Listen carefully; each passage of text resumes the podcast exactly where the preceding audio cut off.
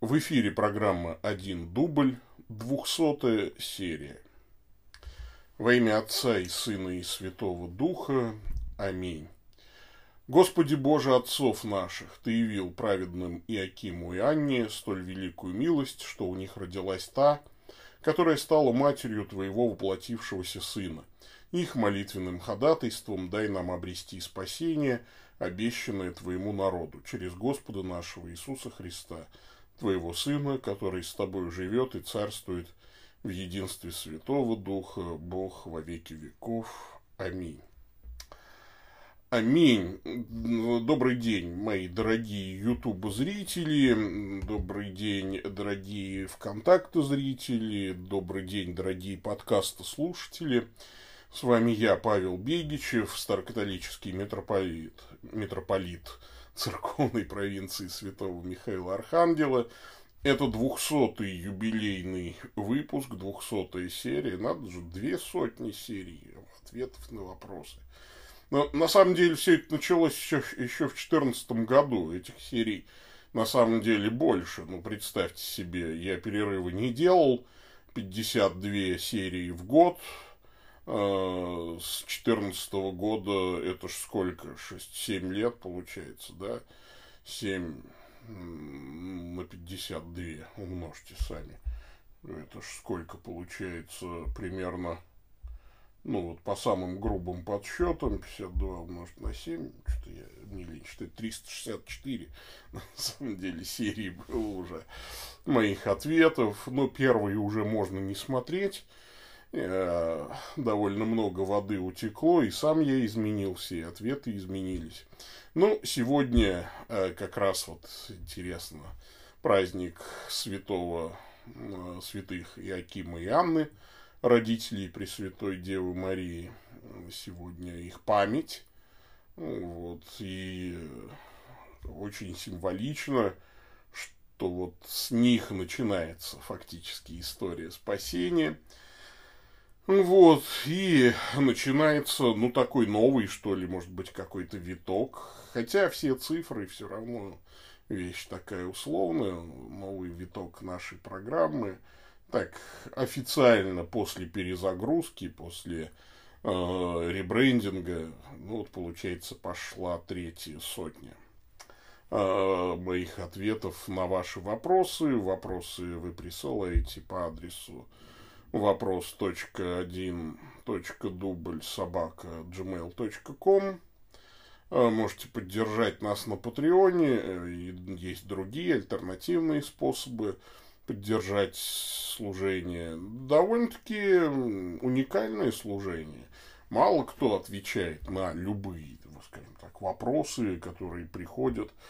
Ну, вот, и я стараюсь все-таки отвечать довольно обстоятельно, насколько позволяет моя квалификация. Конечно, я не знаю ответов на все вопросы. Вот, прямой эфир у нас идет в Ютубе, запись пойдет во ВКонтакт. Э, и, э, конечно, есть э, этот, как его, подкаст, аудио, потому что смотреть, конечно, интересно. Я, вот, ну, можно и слушать, если уж на худой конец. А что интересно? Я сейчас звонил жене и купил воды, значит, воду заказал, принес мне ее значит, курьер, но я не, не думал, что в стеклянной бутылке очень похоже на водочную. Но это вода. Четыре воды артезианская какая-то. Но, может быть, вообще стойкое ощущение, что я водку пью. Поэтому жена говорит, ну, слышите, она это, даже с пузыриками она газированная. Это не водка. Говорит, налей в стакан, чтобы не из бутылки пить. А то создастся впечатление, что водку хлещешь прямо из горла. Это, ну, это, конечно. И, ну, такой праздник, да, вот газировочка за, за то, что 200 серий уже все-таки прошло. А, вот, так что все хорошо, слава богу. А, немного сегодня пришло писем, ну, три письма пришло, вот. Поэтому давайте не будем откладывать дело в долгий ящик, начнем, пожалуй. Выпью газировочки э, за ваше здоровье. А, слушайте, а вкусно. Ничего себе. Вот. Интересно. Угу. Прикольная вода. Ну, ладно. А, давайте, собственно говоря, начнем. Где у меня эти письма-то? А, вот и письма. Так, письма. Вот он ящик, вопрос. Хорошо. Ну, э, смотрите, тут пришло письмо от Йенса Фишера, который задавал в прошлый раз вопрос, а почему мы такие старокатолики, значит, почему мы свою мессу не придумаем, почему мы там, отвергаем догмат о непогрешимости папы, э, вот, и так далее. На самом деле, ну, пришло еще одно письмо, где человек извинился за ошибки и назвал меня экселленцией.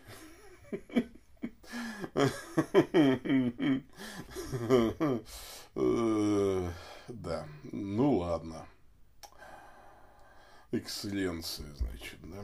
Ну ладно, ладно. Вообще к митрополиту принято уж тогда и эминенс, да, то есть вот, ну, побуду превосходительством, ладно, хорошо. А, значит, а, там меня ловят на якобы противоречиях, что мы не отделились, а потом, что мы в расколе. Мы не отделялись, потому что я никогда не был под римской юрисдикцией. От чего мне отделяться-то? Отцы наши откололись, да, мы не отделялись. Вот. Мы тут в России вообще живем, никого не трогаем. Восприняли апостольское преемство. А, к тому же вы, судя по всему, не очень хорошо знаете нашу историю. Наше апостольское преемство идет из Бразилии. От э, епископа до Карлоса Дуарта де Кошты. И, ну, там мы от кого-то значит, э, там отделились, уклонились в ересь. Э, похоже, что вы путаете раскол и ересь. Раскол это плохо, но это не ересь сама по себе.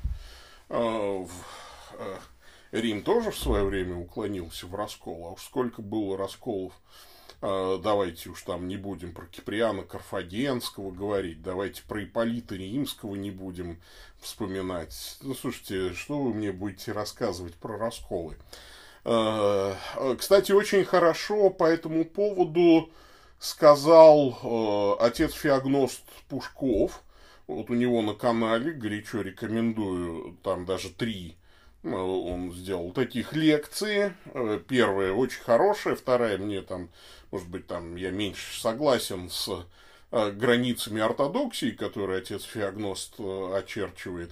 То есть я бы их четче очертил все-таки. Вот. Но, тем не менее, это замечательные э, лекции. Отец Феогност очень э, хороший специалист э, по этому вопросу. И я ну, просто вот, рекомендую вам эти лекции посмотреть. Найдите отец Феогност Пушков – вот его лекции «Почему я не римокатолик», ну, он православный, и э, таким образом, э, тем не, ну, то есть, со старокатоликами нас вот это и роднит, потому что старокатолики тоже когда-то оказались в той же ситуации, что и православные. Ну, вот. Тут мне дочь звонит.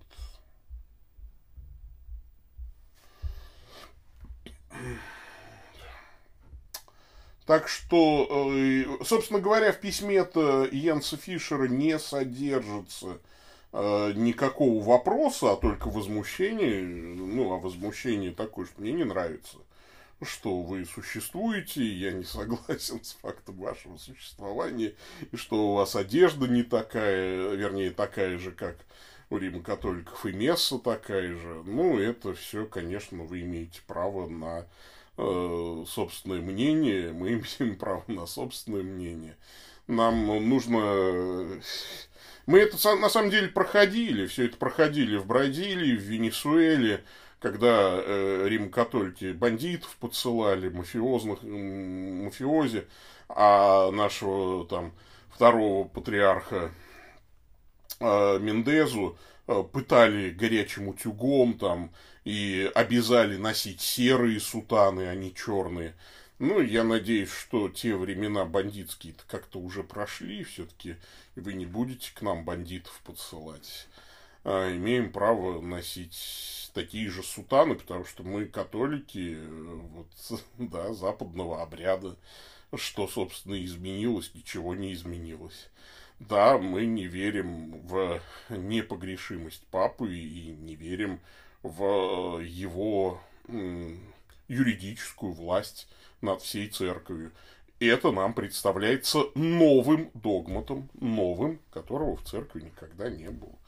И не только нам, мы не одиноки э, в этой точке зрения, а довольно много христиан по всему миру э, вот, э, имеет такую же точку зрения. Поэтому, при том, при всем, я бы не хотел идти вот на конфликт да, с Рим-католической церковью, еще прежде, чем сейчас,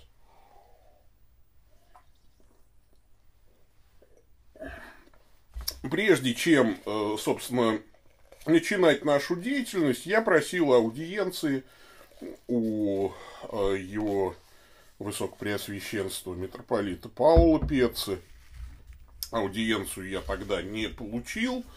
Вот, я получил аудиенцию у папского нунция, который сказал, что у него не было, ну, еще у прошлого, у монсеньора Челестина Мильора, который сказал, что у него нет никаких претензий к нашему существованию в России, что вообще как э, у них могут... Я ведь именно с этой, скажем так, миссией, что мы не хотим ни с кем ссориться, хотим мирно сосуществовать. Я не считаю Рим-католическую церковь, впавшей в ересь, мы не сидевакантисты какие-нибудь, мы даже не не лефевристы, да, в этом плане. Мы считаем, что все хорошо, но есть проблемы, есть...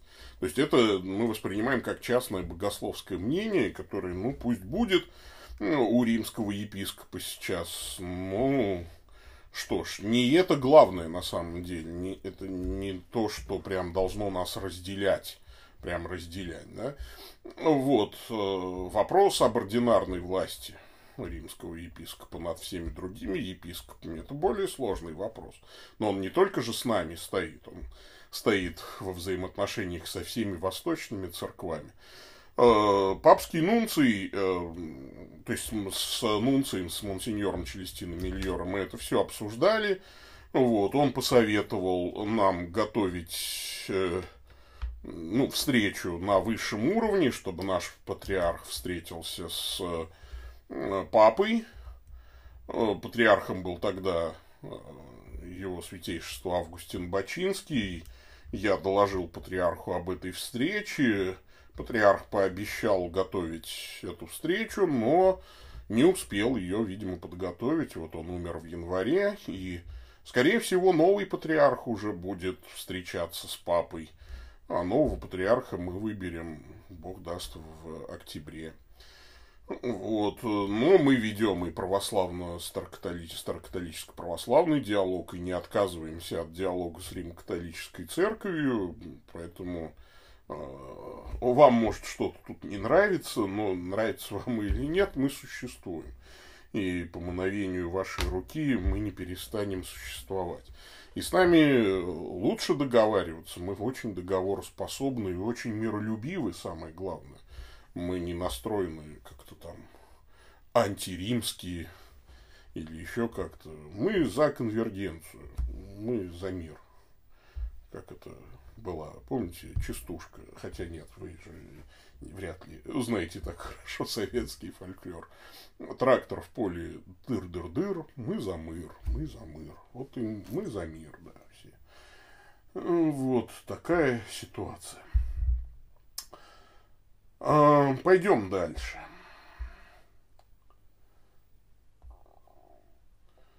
Следующее письмо. А, вот отец Андрей Поляков пишет, э, значит, Здравствуйте, Владыка Павел. В Евангелии от Матфея написано, Иисус сказал ему, возлюби Господа Бога твоего всем сердцем твоим, всей душою твоей, всем разумением твоим, сия есть первая наибольшая заповедь, вторая же подобная ей, возлюби ближнего твоего, как самого себя. Значит, на сих двух заповедях утверждается весь закон и пророки. Вопрос такой в связи с этим отрывком. Почему христиане при возникновении конфликтов между собой для разрешения э, таковых не руководствуются второй заповедью, указанной здесь. Наши сердца огрубели настолько, что мы просто не в состоянии помнить об этом, или просто мы потеряли страх Божий и думаем, авось обойдется, и с нас за это никто не спросит. Э, вот. Ну и дальше вот все в таком духе, духе, что вот никто никого не любит, все, значит, э, ругаются и так далее. На самом деле тут какая ситуация? Есть, э, когда там, ну, миряне друг друга не любят, или там священнослужители друг друга не любят. Это один вопрос. А, мне кажется, что чаще всего, ну, подобные вот наблюдения э, делают э, те, ну, кто и, что называется, сам-то не очень скажем так, любвеобилен. Вот сказано в притчах, да, кто хочет иметь друзей, тот и сам должен быть дружелюбным. А что, собственно говоря, сделал я для любви? Вот, вот я всегда думаю, ну вот что толку вопрошать? А почему никто там не любит друг друга?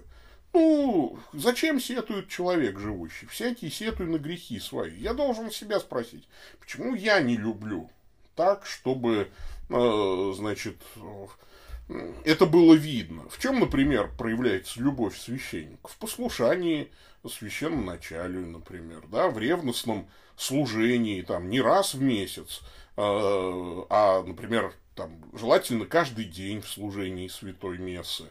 А, не в том, чтобы, например, там пять человек есть у тебя в приходе, ну и хорошо, а в, каких, в каком-то миссионерском усилии, в том, чтобы идти в больницу, чтобы идти в интернет, чтобы идти проповедовать, не просто обслуживать людей, да, а делать хорошую, серьезную общину. Я думаю, что еще, кстати, вот э, подобные там ситуации конфликтов возникают там, где люди просто элементарно не служат Богу. А, очень хорошая есть поговорка, груженная лошадь не легается. Да, то есть праздные люди. А, очень многие считают, что вместо того, чтобы служить Богу, нужно заниматься политикой, нужно там заниматься чем угодно, только не церковью, не душами людей. То есть, э, и в третье, наверное, самое главное, это то, что вторая заповедь, исполнение второй заповеди невозможно без первой. Ну, я, собственно говоря, с этого и начал. Да? Надо э, искренне служить Богу. Невозможно исполнить вторую заповедь, не исполнив первую. Возлюби Господа Бога твоего. А вот отсюда уже, собственно говоря, и проистекает все то, о чем я говорил. Не любишь Господа Бога, не служишь ревностно, так что у тебя времени не остается на склоке. Мне вот некогда ни с кем интриговать, ни на кого там, так сказать, э, ни с кем не конфликтовать, мне просто тупо это некогда. Вот э, передо мной лежит куча задач, у меня дедлайны, я не успеваю ничего сделать. Я с женой-то видеться не успеваю. Не то, что там в интернете про кого-то что-то плохо писать или с кем-то конфликтовать. Ну, бывает, значит, да, там, то есть, э, э, что я, конечно, отдыхаю, но в основном мне некогда, в основном некогда. Э, и потому что очень много служения. Э, и из первой заповеди, конечно, возник, то есть поэтому, собственно говоря, и э, значит, и служба, и посвященность Богу, вот они должны быть на своем месте. Ну и, конечно, любить друг друга нужно, безусловно. Бывает, правда, иногда некоторые принимают за отсутствие любви проявление власти, а, ординарной власти и дисциплинарной власти. Иногда а, человек нагрешит, нагрешит, и его там, значит, это постигает церковное взыскание. И он тут же начинает кричать, ай, меня никто не любит. Да, вот такая вот ситуация бывает. Ну что ж, для того, чтобы таких ситуаций со священным началием не возникало, например, да, то есть, ну, нужно просто хорошо выполнять э, свое служение и понимать, кто за что отвечает в церкви. Ну, вот такая вот ситуация. А то, что внутри церкви отсутствует понимание и переживание этой заповеди, мне кажется, вы берете, отец Андрей, на себя слишком большую смелость так утверждать. Э, в церкви присутствует и понимание, и переживание этой заповеди, и в этой церкви я служу, и я вижу, как братья и сестры любят друг друга, как друг о друге заботятся. Но если вы этого не видите, э, значит, нужно подумать, а хорошую ли вы пасторскую атмосферу создали в своем приходе, если в вашем приходе люди так э, плохо друг к другу относятся.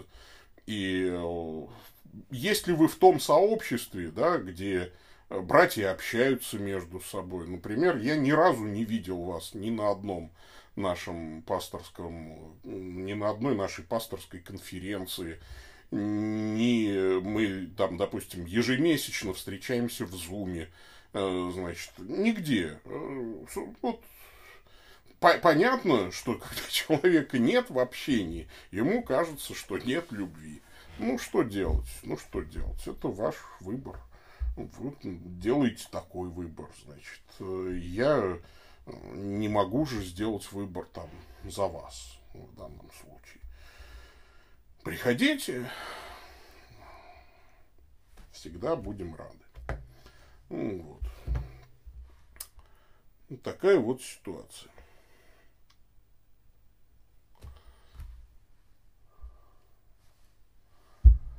Пойдем дальше. Э, Максим Захаров интересуется. Добрый день, Владыка Павел. Есть несколько вопросов.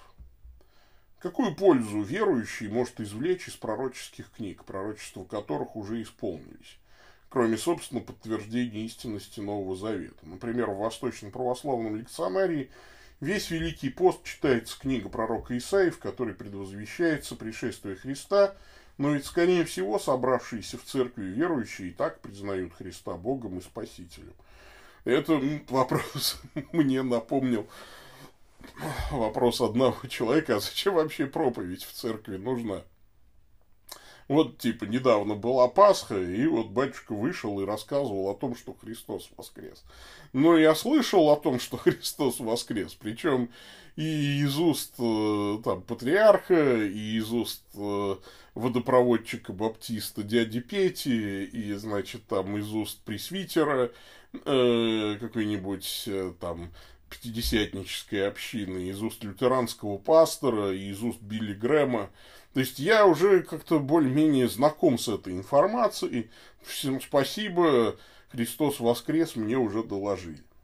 Вообще зачем читать Библию, если там, скажем, там, к десятому году христианства вы, в принципе, уже имеете представление о библейских текстах. То есть, следующий вопрос, а зачем, собственно, Новый Завет читать? То есть, там тоже, собственно говоря, уже ничего нового давно, да, особенно если вы там специализируетесь по текстологии Нового Завета.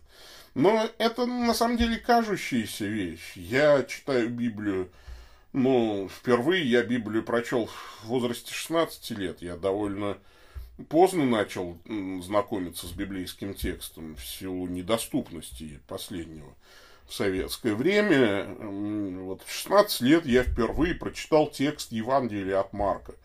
Э, я очень хорошо помню, это была книга «Факультет ненужных вещей» Домбровского, и там приложением, тиснутым в журнале, а вот забыл какой журнал, ну, это был вот прям 90-й год. Там приложением был текст Евангелия от Марка. Я был прям ошарашен этим текстом. Вот 90-й год. Получается 30 лет, да, 31 год уже я читаю Библию, и с каждым годом я понимаю, что я открываю там что-то новое. Точно так же и в книгах э, пророческих Ветхого Завета. Там же масса информации о Христе. Ну хорошо, это пророчество уже совершилось, но от этого описание не становится менее важным, менее значимым для нас. Ну, особенно я очень люблю 53 главу книги пророка Исаии. Да, и это же э, он изъязвлен был за грехи наши и мучим за беззаконие наши. Наказание мира нашего было на нем, и ранами его мы исцелились. Все мы блуждали, как овцы, совратились каждый на свою дорогу, и Господь возложил на него грехи всех нас. Ну, и так далее, да, там от усы суда он был взят, но род его кто изъяснит. Ну, как овца веден был он на заклане. Да, я, да это можно цитировать постоянно. Да? Вот он зашел, как росток из сухой земли. Не было в нем вида ни величия. Ой, я, у меня слезы наворачиваются всякий раз. И мы Библию же читаем не всегда только ради новой информации, хотя она и открывается нам. Библию же мы читаем еще для того, чтобы пережить снова ту информацию. А что касается там пророчеств, великих пророчеств, того же Даниила, да, то есть это же высокая, э, высокая очень истина. Я так люблю перечитывать Даниила. Я очень люблю перечитывать книги пророка, книгу пророка Езекииля. Это потрясающе. Иеремия. Малые пророки. Это же, ну вот, ни с чем не сравнимое удовольствие и я всем желаю читать и читать Библию, даже если информация вам кажется знакомой. И это один из главных признаков хорошего служителя и хорошего христианина уметь всякий раз, даже на знакомый библейский текст, взглянуть новыми глазами. И вдруг открыть для себя что-то новое, потому что ведь Дух Святой – Э, благословляет вас в этот момент. Дух Святой пребывает с вами в тот момент, когда вы читаете Священное Писание. Вот, пойдем дальше. Второй вопрос. В связи с печальными событиями, связанными с Елцай, не кажется ли вам, что идея конвергенции хоть и хороша, но практически не актуальна, именно потому, что фактически единство никому не нужно, Каждый заперт в своей конфессиональной скорлупе, и любые попытки ее хотя бы немножко пробить встретят только сопротивление. Я думаю, Максим, что периодически нас такие мысли всех посещают. Но я их гоню от себя. В Елцае было что неправильно с самого начала? Неправильно было то, что идея конвергенции э, э на самом деле была никем фактически не воспринята.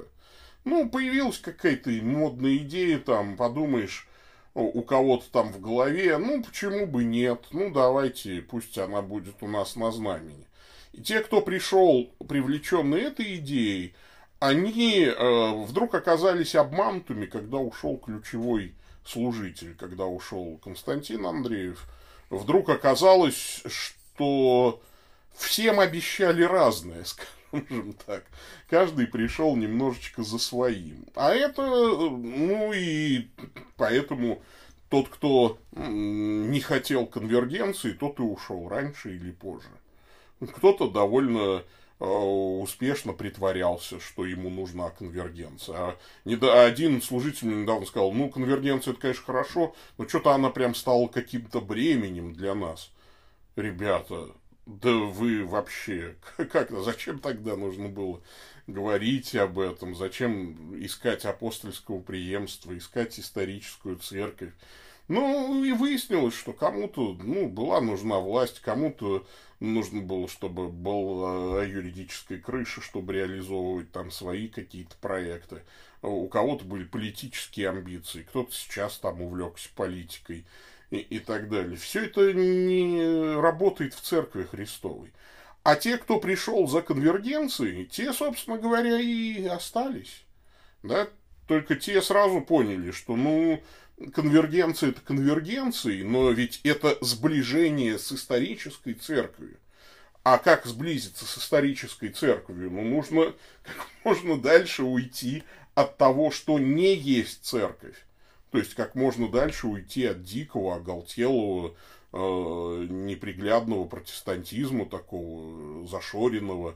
Ну, следовательно, надо идти в историческую церковь. Вот. Э, и поэтому те, кто вот за этим пришел, те и остались в составе провинции святого Михаила Архангела.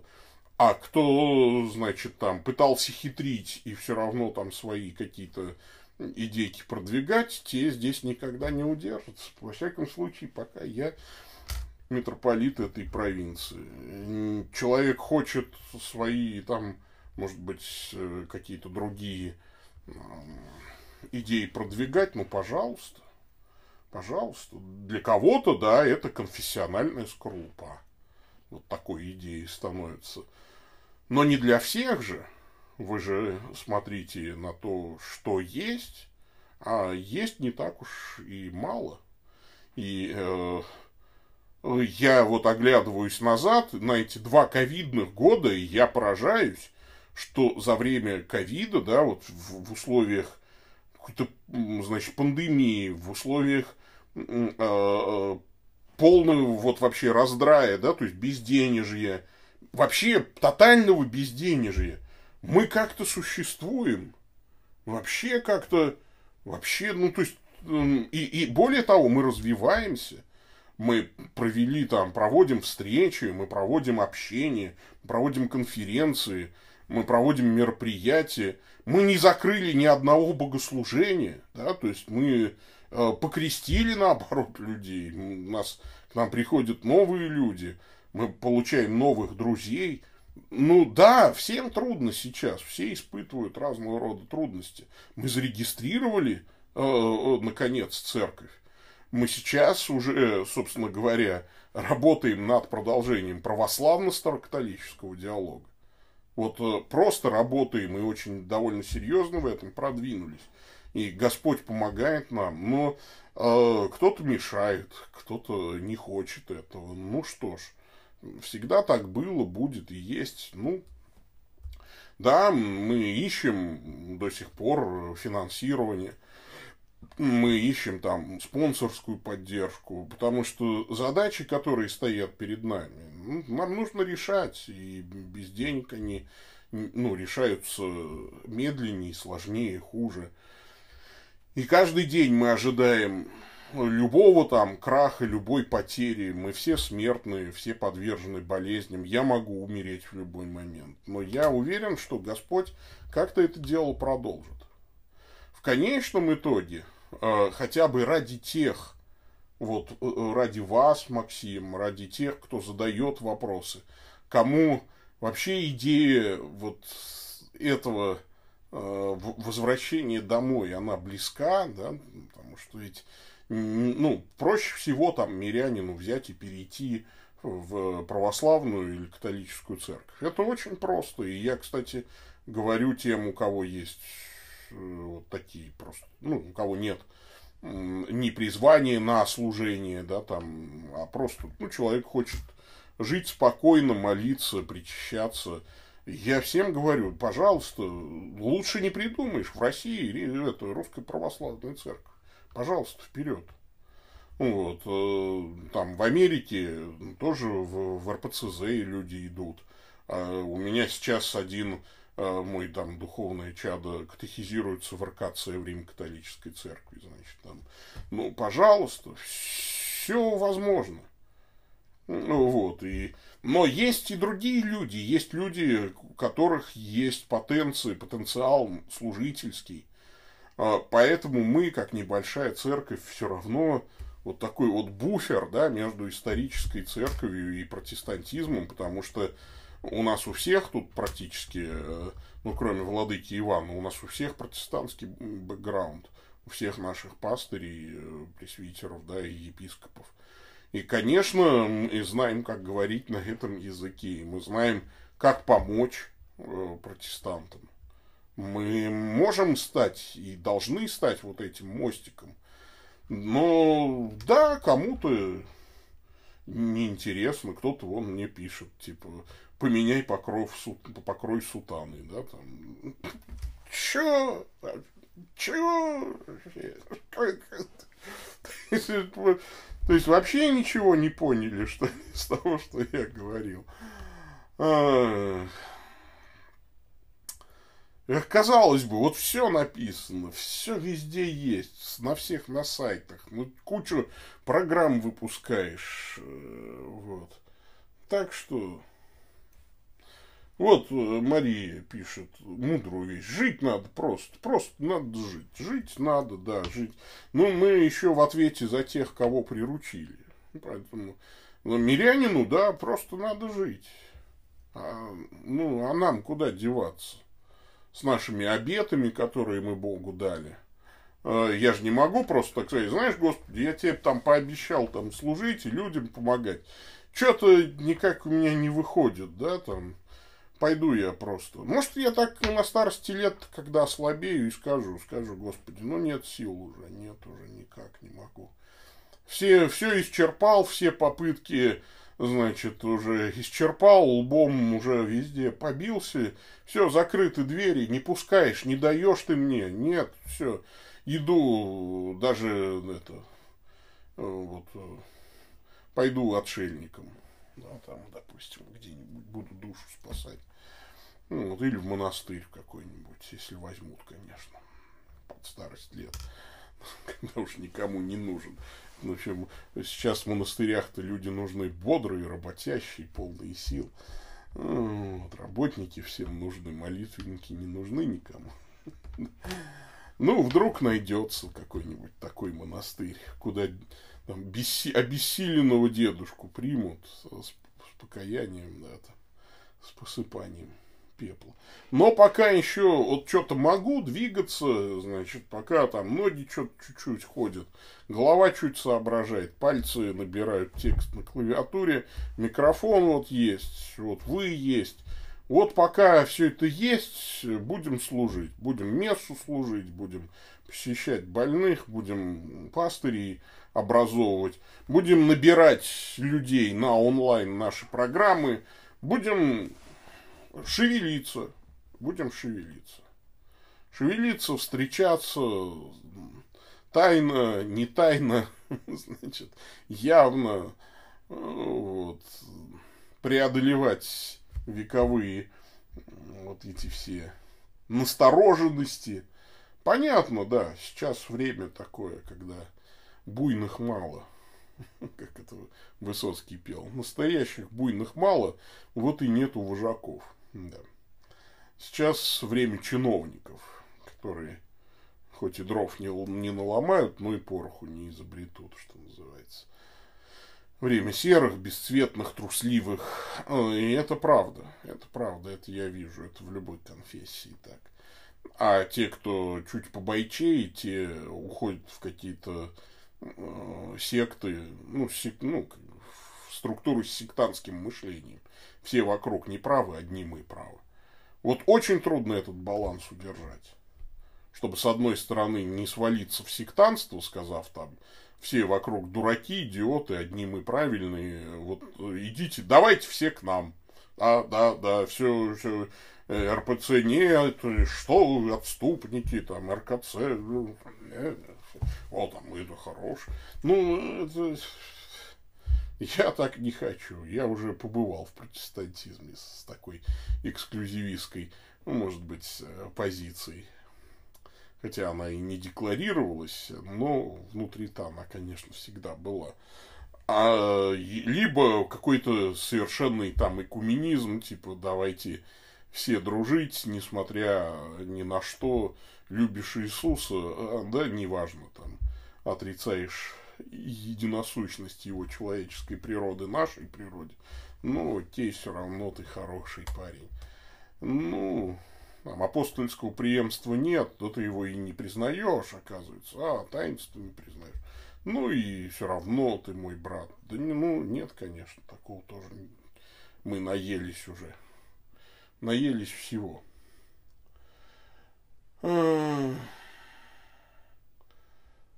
Библиотекарь э, с истфаковским образованием э, работы нет. Библиотекарь нет, не нужен. Вот э, мне платить нечем. Как только мы разбогатеем, и у нас появится возможность, первое, что мне нужно, мне позарез нужен секретарь личный. Но у меня нет денег, чтобы платить. Еще уборщица нужна. Ну, вот, очень, тоже нечем платить. Поэтому функции секретаря я выполняю сам. Функцию уборщицы выполняет матушка Светлана, моя жена. Вот. Домой жить надо просто, где просто там с ангелов соста. Серафим. Да, есть такой. Ну, мы достаточно просто живем, скромненько. Э, доброго вам дня и счастливой недели. Я молюсь розарием иногда после полночи.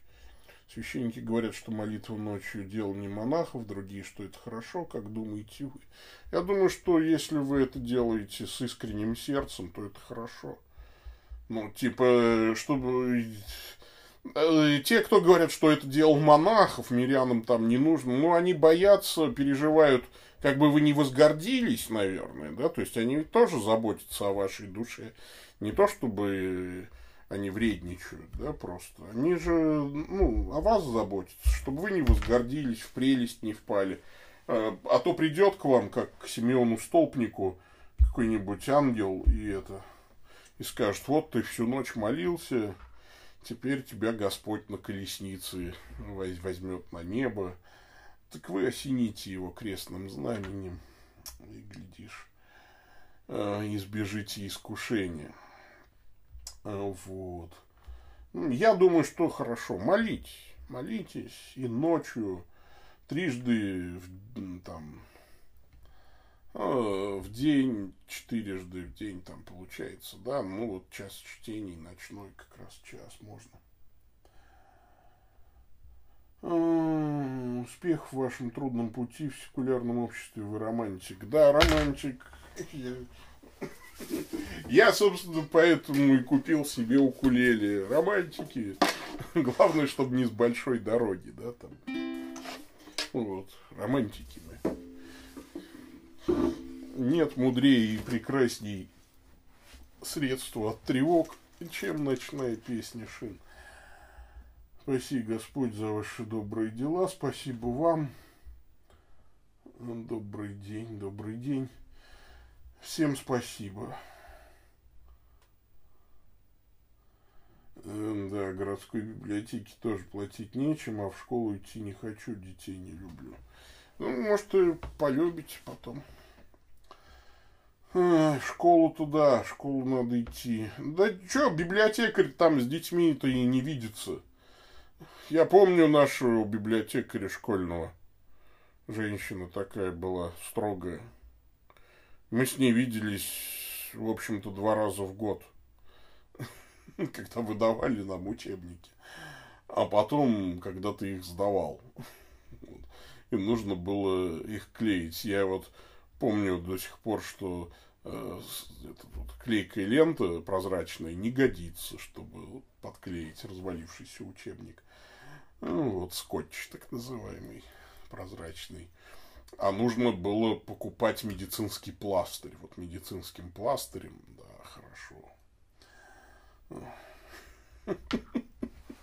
Хотя, конечно, это жуть какая-то. Ну, не знаю я что, ну куда. Идите в ВУЗ какой-нибудь библиотекарем. У меня сестра родная, э, выпускница э, Ленинградского института культуры, тогда еще Ленинградского. Сейчас, наверное, это, может, академия какая-нибудь в Санкт-Петербурге. Вот. Она как раз библиотечного факультета и много лет работает в Тольяттинском политехническом институте. И уже там на первых ролях давно там очень ценный сотрудник. Вот, и нормально, что, хорошо, ВУЗ, библиотекарь, хорошо. У нас но вообще надо сказать, что, конечно, сейчас потихонечку все же в электронный вид. Современный библиотекарь это еще и программист. К тому же немножечко. Ну, это сложная профессия и нужная, безусловно. Да. Но все меньше и меньше мест для работы. Поэтому нужно, конечно, как-то это переквалифицироваться.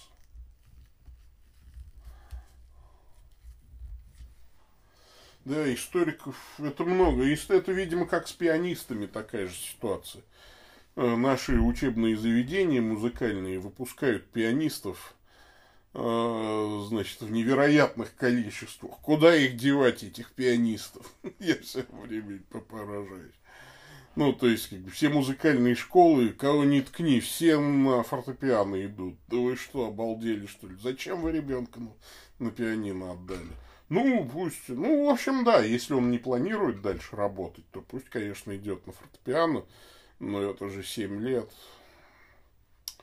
я не знаю. Потом они все прутся в училище, потом а из училища выходит